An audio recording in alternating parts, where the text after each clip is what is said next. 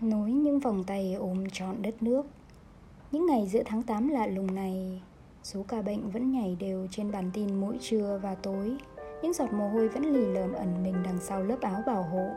Nhiều đoàn xe gắn đèn đỏ kiên nhẫn nối đuôi nhau tiến vào các trung tâm y tế, khu cách ly Tiếng còi xe hú vang như xé toang bầu trời trầm lắng của những phố thị đang giãn cách từng đoàn người quyến luyến bước lên chuyến tàu ngược chiều thành phố, nơi họ đã từng được ấp ôm và cừu mang ta đừng vội thở dài khi điểm qua những sự kiện xót xa này, bởi ở thời điểm song song, những sự kiện đối lập thắp sáng lên trong ta niềm tin, hy vọng vẫn đang âm thầm tiếp diễn mới hôm trước thôi, Sài Gòn đã có hơn 21.000 bệnh nhân Covid khỏi bệnh. Tiếng saxophone với giai điệu quê hương già giết ngân lên, lấn át cả tiếng còi lạnh lùng của xe cấp cứu. Nhiều đoàn xe chở theo thực phẩm, nhu yếu phẩm, thuốc men, thiết bị y tế ở khắp nẻo đường đất nước lần lượt đổ về hỗ trợ những vùng tâm dịch. Từng đoàn y bác sĩ, tình nguyện viên đang ở vùng xanh cũng hăng hái ghi danh để được vào trì viện cho vùng đỏ. Tràn một cuộc chiến đấu nhiều gian nan và khó khăn như cuộc chiến đấu chống lại kẻ thù vô hình mà cả dân tộc đang đối mặt. Yếu tố tiên quyết giúp duy trì cục diện ở thế cân bằng rồi dần nghiêng về phần thắng chính là tinh thần đoàn kết, từ ngái và chia sẻ. Chính là vòng tay sẵn sàng nối dài để ôm trọn cả đất nước.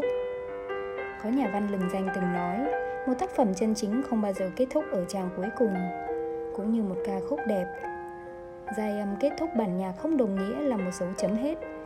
Có thể ở một thời điểm nào đó, ca khúc ấy lại bắt đầu một hành trình sống mới gắn liền với một giai đoạn biến động của cả dân tộc ta chợt nghĩ lúc này đây, liệu đó có phải nhạc phẩm nối vòng tay lớn với những ca từ đẹp đẽ? Bàn tay ta nắm, nối trọn một vòng việt nam. Để có cuộc sống bình yên, chúng ta không thể né tránh những hy sinh cần thiết. Liệu có thời gian nào nhanh bằng một mái tóc bạc đi vì căng thẳng? Áp lực phía sau lớp mũ bảo hộ của các y bác sĩ. Có ai nhiều mong nhớ hơn những người đang ở ngoài tuyến đầu chống dịch? Chỉ đơn giản là mong được trở về nhà. Liệu có tiền nào mua được tấm lòng bên trong, những bếp ăn thiện nguyện, những chuyến xe phân phát nhu yếu phẩm không đồng, hay cả những san sẻ đời thường nhất.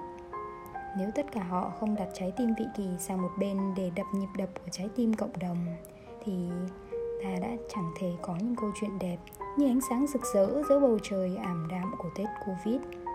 Ngày nào trái tim ấy vẫn còn đập những nhịp thồn thức thì ngày đó ta còn quyền hy vọng rằng mọi chuyện rồi sẽ ổn thôi. Và giờ đây chỉ muốn nói lời cảm ơn.